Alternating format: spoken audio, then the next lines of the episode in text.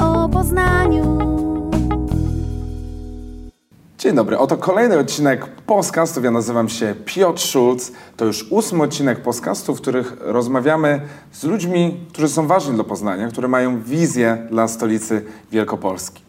E, chciałem na początek powiedzieć, że organizatorem podcastów jest Fundacja Rozwoju Miasta Poznania przy współpracy e, z PCSS-em oraz e, WTC. I teraz oczywiście znajdujemy się tutaj w studiu WTC, m, a mecenasem projektu jest firma UTAL. A moim dzisiejszym gościem, z czego e, bardzo, bardzo e, się cieszę, jest e, dr Szczepan Cofta, naczelny lekarz Szpitala Klinicznego Przemienienia Pańskiego, mm, twarz poznańskiej walki e, z COVID-19, mm, lekarz wyróżniony tytułem lekarza z, e, sercem Wielkopolski, mm, przedstawiciel też bardzo zasłużonej rodziny dla e, Poznania, rodziny Coftów, e, ojciec Gerard e, Cofta, zwany merem e, Śródki, mm, e, też Eugeniusz Cofta z e, Głosu Wielkopolskiego. Bardzo, bardzo e, ważna rodzina dla Poznania. No i dlatego też tutaj ważny gość z nami. Witam serdecznie, dziękuję za przyjęcie zaproszenia. Witam serdecznie pana redaktora, witam państwa.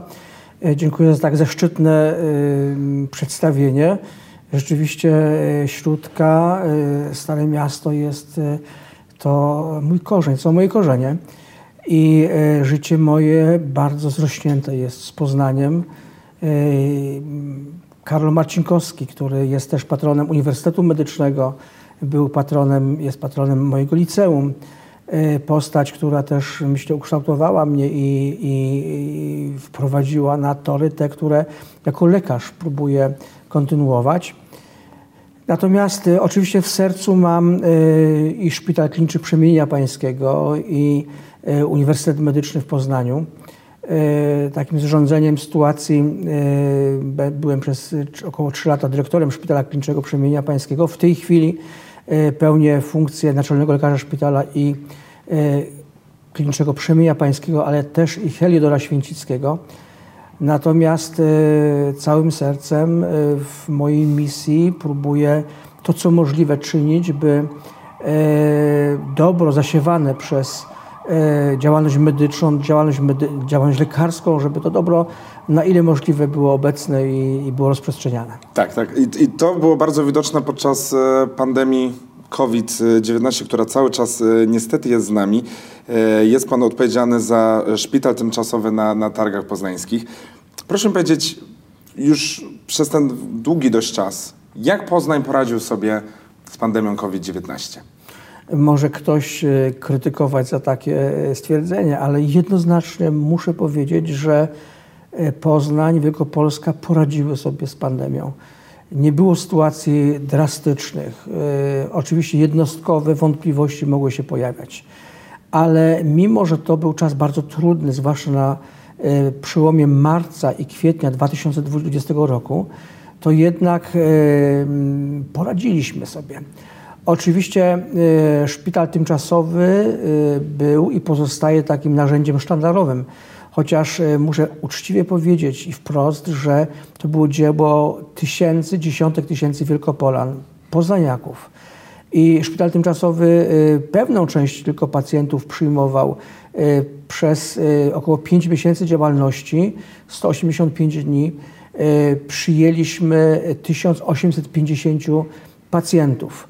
Y, Zdecydowana większość spośród nich y, przeżyła, wróciła do swoich miejsc pracy, do swoich domów.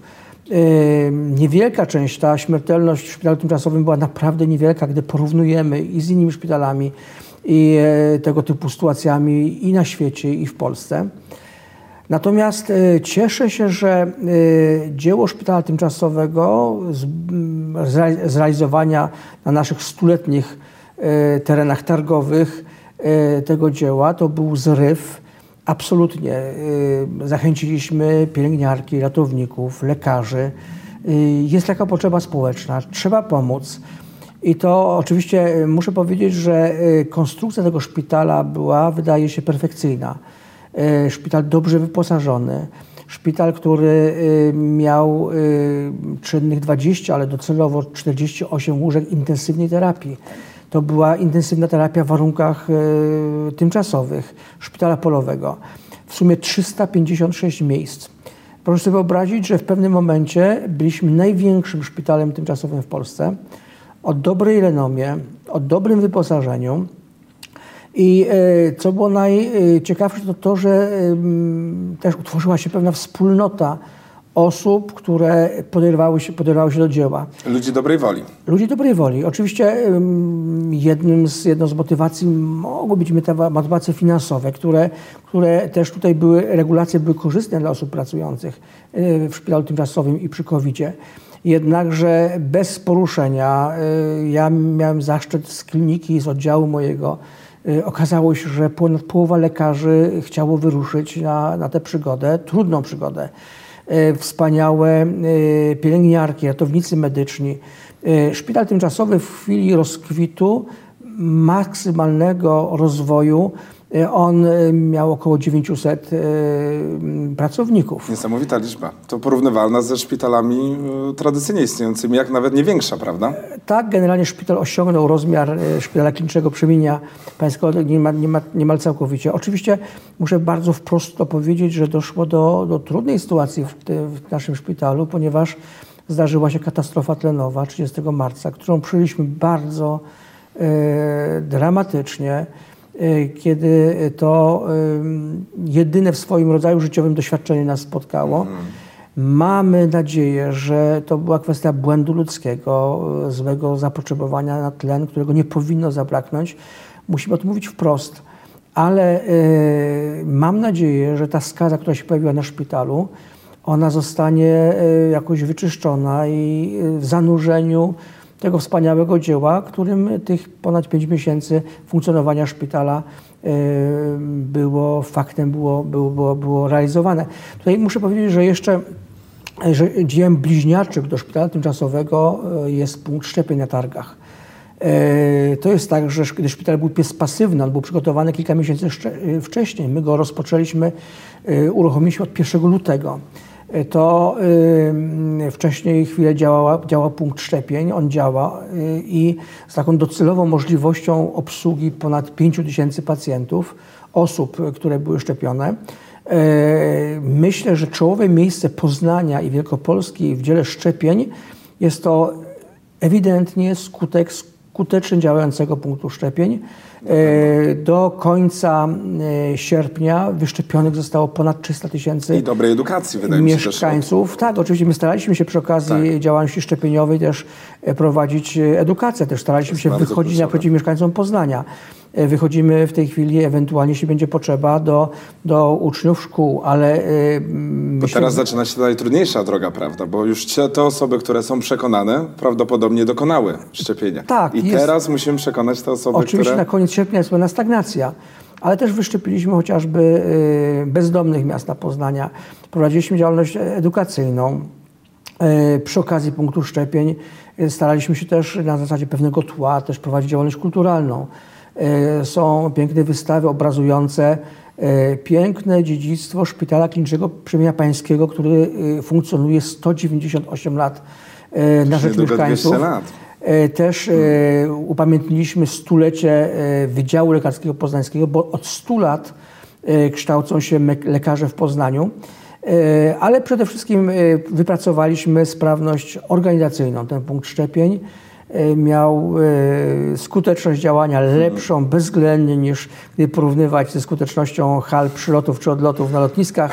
I, i, i to, to mieliśmy e, pojedyncze wpadki oczywiście. Czyli organizacja i precyzja, jak, jak najbardziej. Logistycznie było to kapitalnie dograne. A panie doktorze, to, to ws- wspaniała praca, ale myślę sobie też o przyszłości i o kolejnych potencjalnych e, pandemiach, które niestety mogą się wydarzyć. Czy Poznań jest przygotowany, Wielkopolska, na, na, na kolejne pandemie? Rozumiem, że to już jest dla nas ogromna lekcja, prawda? To, to nie, niespotykane w historii. Jak dalej to możemy wykorzystać? Szpitale poznańskie i służba zdrowia, tak jak w większości miast i krajów świata, y, odrobiliśmy kapitalną lekcję przygotowania do y, epidemii. Y, To jest tak, że w ostatnich latach zapomnieliśmy troszeczkę, że epidemie się zdarzają, pandemie się zdarzają. Nie inwestowano w szpitale zakaźne, zapominano o nich. W Poznaniu oczywiście y, jest y, chlubny wyjątek, ponieważ szpital zakaźny powstał nowy zaledwie kilka lat temu.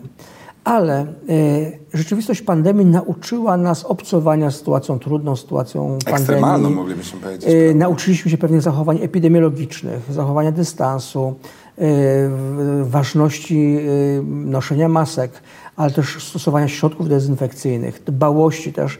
Oczywiście my się ubieraliśmy niemalże jak kosmici w szpitalu tymczasowym, ale te zachowania, one w pewnym czasie ulegały racjonalizacji. Baliśmy się, oczywiście ludzką rzeczą było się bać. To było wszystko nowe, prawda? Ale e, okazuje się, że e, jeśli chodzi o, zachowaliśmy takie bezpieczeństwo, że służyliśmy pacjentom, ale sami pracownicy prawie że nie chorowali, ponieważ, ponieważ byliśmy bardzo dobrze zabezpieczeni. Natomiast mogę powiedzieć, że, że e, bardzo dobra w Poznaniu była decyzja też o desygnowaniu szpitala jednoimiennego, który wziął na swoje barki olbrzymią e, odpowiedzialność za pacjentów z COVID-em i to zdało egzamin. E, Poznańskie szpitale, szpitale są przygotowane do ewentualnego nawrotu epidemii. E, Nie wiemy, czy ta czwarta fala, czy ona będzie, kiedy będzie, w jakim nasileniu. Czy być może pojawi się nowa mutacja, nowy wirus, prawda? To Zawsze jest takie niebezpieczeństwo. Jest, jest takie niebezpieczeństwo, niestety. E, Zachęcam wszystkich e, do sięgnięcia po ostatni numer Kroniki Miasta Poznania, gdzie zatytułowany Poznań Morowy. E, Tam e, ukazuje się historia epidemii, które targały Poznaniem. To jest tak, że w wieku XVII-XVIII e, tylko pojedyncze niemalże lata były bez, bez jakiejś epidemii. To był ewenement, że udawało nam się w ostatnich latach troszkę jej unikać. Szczepienia są rzeczywistością, jeżeli nawet ktoś ma kontrowersję, która może ewidentnie zmienić naturalny bieg, przebieg pandemii, y, może sprawić, że nie będzie ona tak dokuczliwa. Rzeczywiście Poznań przy, i Wielkopolska przy tak dobrym wyszczepieniu przeciwko COVID-19 y, Myślę, że to y, ewentualnie dotknięcie epidemią w przyszłych miesiącach y, będzie łagodniejsze niż w regionach, w których takie dobre efekty szczepień Na nie na zaistniały. wschodzie Polski, tak, e, to, to widzimy, tą, widzimy tą dysproporcję. Mm, A panie doktorze, zapytam o, o centralny zintegrowany szpital kliniczny, bo to też jest kolejny element e, podwyższania jakości świadczeń zdrowotnych w Poznaniu. I, i, I myślę, że to bardzo dużo zmieni w Poznaniu, prawda? Y, zapadła decyzja o przeznaczeniu środków na e, szpital centralny, zintegrowany, kliniczny. Y, W miesiącu y, sierpniu doszło do, do rozpoczęcia faktycznego budowy. Y, Są środki na pierwszy etap budowy zarezerwowane w budżecie państwa. Y, Myśl, która istniała od, od lat 70. XX wieku, y, która ewoluowała, y, dotycząca zaplecza Szpitala Przybyszewskiego, będzie pewnie realizowana. To jest tak, że, że aż nie wierzymy, że to tylko to chodzi, końcu. ale jest to, jest to faktem. Poznań był pomijany odnośnie budów szpitalnych. Oczywiście powstaje szpital pediatryczny, on jest na ukończeniu. Będzie rozwijany też szpital ortopedyczno-rehabilitacyjny y, imienia y, Degi. Y, Ale wydaje się, że za kilka lat nowy szpital kliniczny, nie wiadomo jak on się będzie nazywał, mam nadzieję, że on też y, będzie nosił w sobie imię Przemienia Pańskiego jako e, zaszczytne dla tradycji Szpital Przemienia Pańskiego w 1823 roku, gdy powstał, był, to był pierwszym nowoty, nowożytnym szpitalem. Swego rodzaju 198 lat temu. Hotel- Hotelier. E, Tutaj oczywiście będzie nam bardzo przykro opuszczać mury e, wspaniałe na Długiej. E, Będzie też przykro pewnie opuszczać mury na Przybyszewskiego, te, te też tradycyjne w świadomości mieszkańców Poznania. Ale y, wydaje się, że, że Poznań wart jest nowego szpitala. Y, Inne ośrodki akademickie były preferowane przez ostatnich 30-40 lat. Dla Poznania jest to inwestycja absolutnie stulecia. Y, Nie mamy wątpliwości, mimo pewnego, pewnego sentymentu związanego z pięknymi y, wnętrzami długiej. Mamy nadzieję, że ten nowy szpital będzie przyjazny dla pacjentów i pracowników, że będzie przestrzenny, że nie będzie takich pomieszczeń klaustrofobicznych, że, mm, że y, spełni najlepsze wymogi szpitala z jednej strony tradycyjnego, bo e, zakorzenienie w tradycji jest bardzo ważne w, tak, w szpitalnictwie, ale też szpitala o, o, o takiej formie innowacyjnej.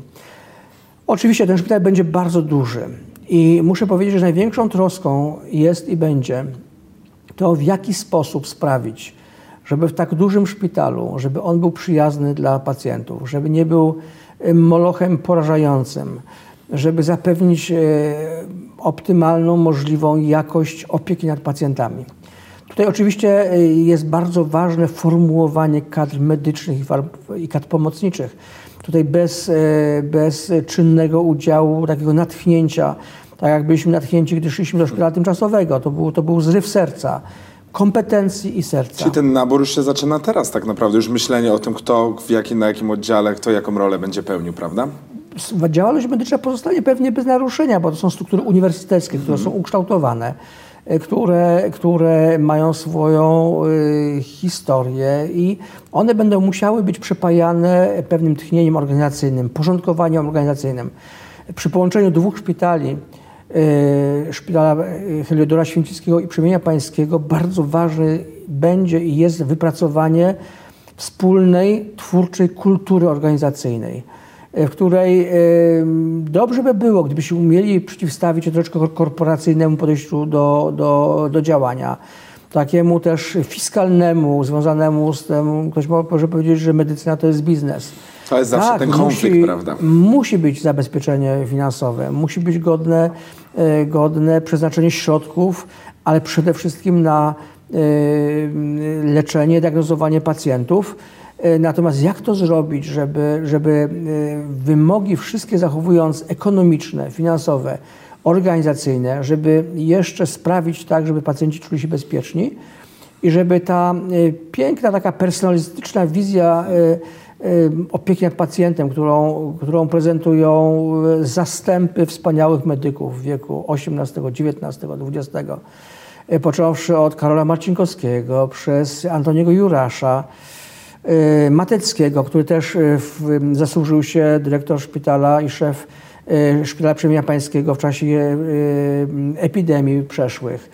Czy też wspaniałych medyków, których można wymieniać. Wspomnę może jednego, profesora Jacka Łuczaka, który y, wyraził pewien nurt y, re- rehumanizacji medycyny. Ale tutaj dzieło tych medyków, których można by wymieniać, powinno być kontynuowane z uważnością, y, z zachowaniem pewnej holistyki, holistyczności medycyny. Y, Ona y, jako, jako dziedziny obejmujące całego człowieka w formie takiej personalistycznej y, mm, przygody medycznej, intelektualnej, y, bardzo trudnej, bo dotykamy ludzkiego cierpienia. Y, Drugi człowiek przychodzi do nas y, ze swoim jedynym często w swoim życiu cierpieniem i mówi pomóż mi, nie jestem w stanie poradzić sobie ze swoim zdrowiem, ze swoim życiem. Czyli ta Czy empatia, możesz- to też będzie wyzwanie ogromne. Y, Tak, nie wiem zupełnie jak to, czy będą warunki sprzyjające do ro- rozwoju takiej wizji medycyny, czy, czy nas y, pokona wizja korporacyjna, fiskalna, czy będziemy umieli sobą wyrazić coś, co jest najpiękniejszym przesłaniem medycyny, ale też najtrudniejszym. Staję przy drugim człowieku, chwytam go za rękę, spoglądam jemu w oczy i y, w zależności od, od opresji zdrowotnej y, staram się, czasami jesteśmy bezsilni, ale pomogę tobie. Tak. Tak, to Pomożemy. jest, to jest nies, nies, niesamowicie ważne. I tutaj pojawia się kolejny aspekt, o który chciałem pana doktora zapytać, czyli aspekt technologii w medycynie. Ta pandemia pokazała pewien przyspieszony rozwój technologii też w świecie medycznym. E, Teleporady, konsultacje online. Czy to będzie dalszy trend? Czy ten trend pozostanie tego innego kontaktu między lekarzem a pacjentem? Po pierwsze, pandemia wymusiła e, przyspieszenie zastosowania technik e, informatycznych w służbie zdrowia.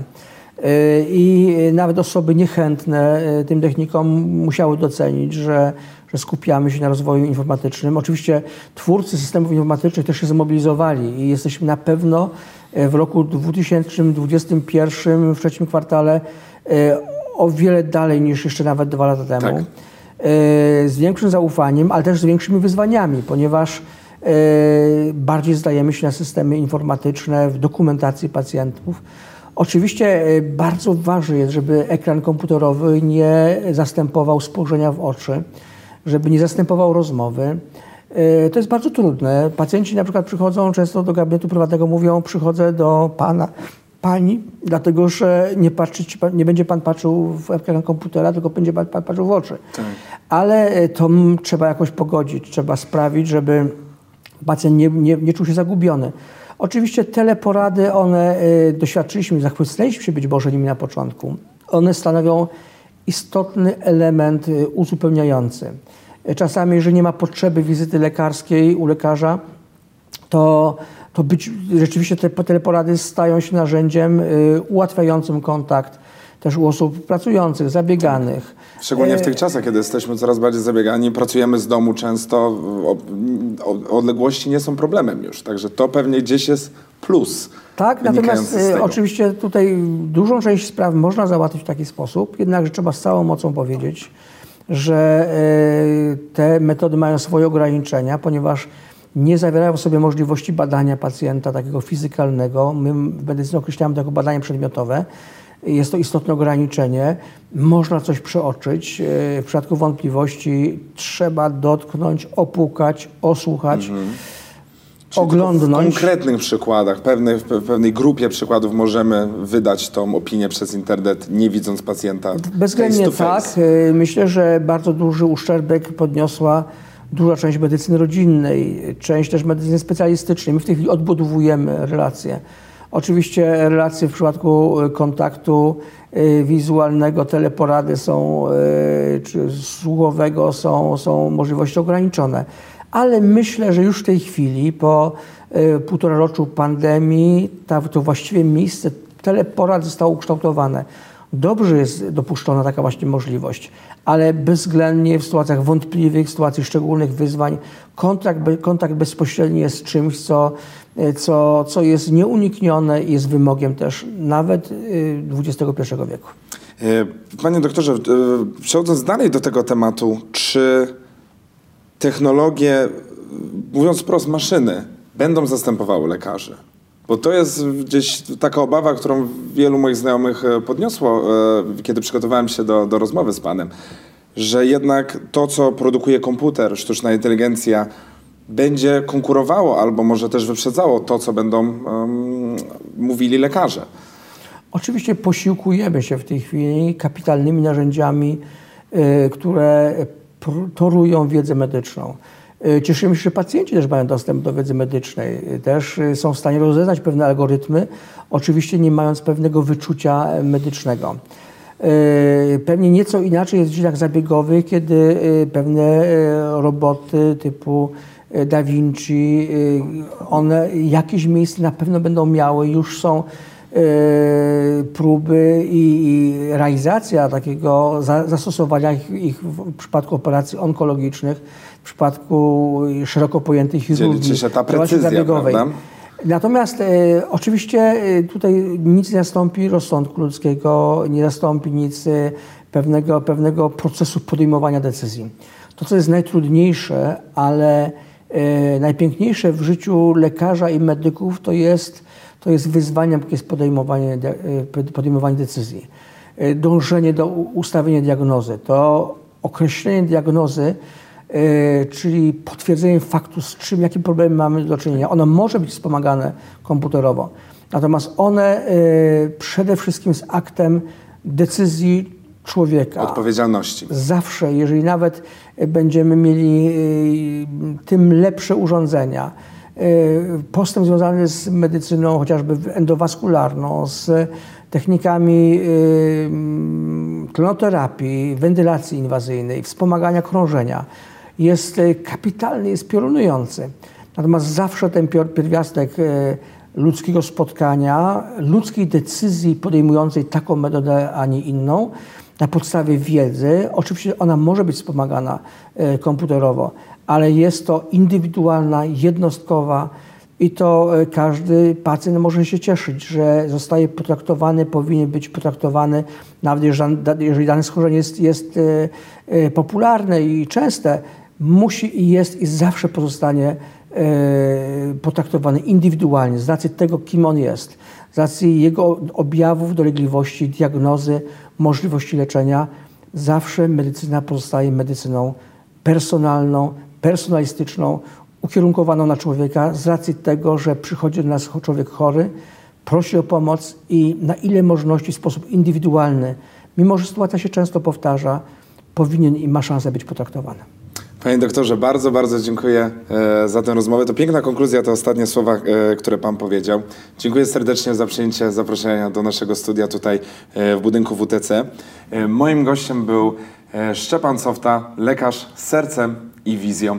To był ósmy odcinek podcastów. Ja zapraszam na Spotify, na Facebooka, na fanpage Fundacji Rozwoju Miasta Poznania oraz na kanał na YouTubie. Tam możecie zobaczyć też inne odcinki naszego podcastu. Dziękuję, pozdrawiam.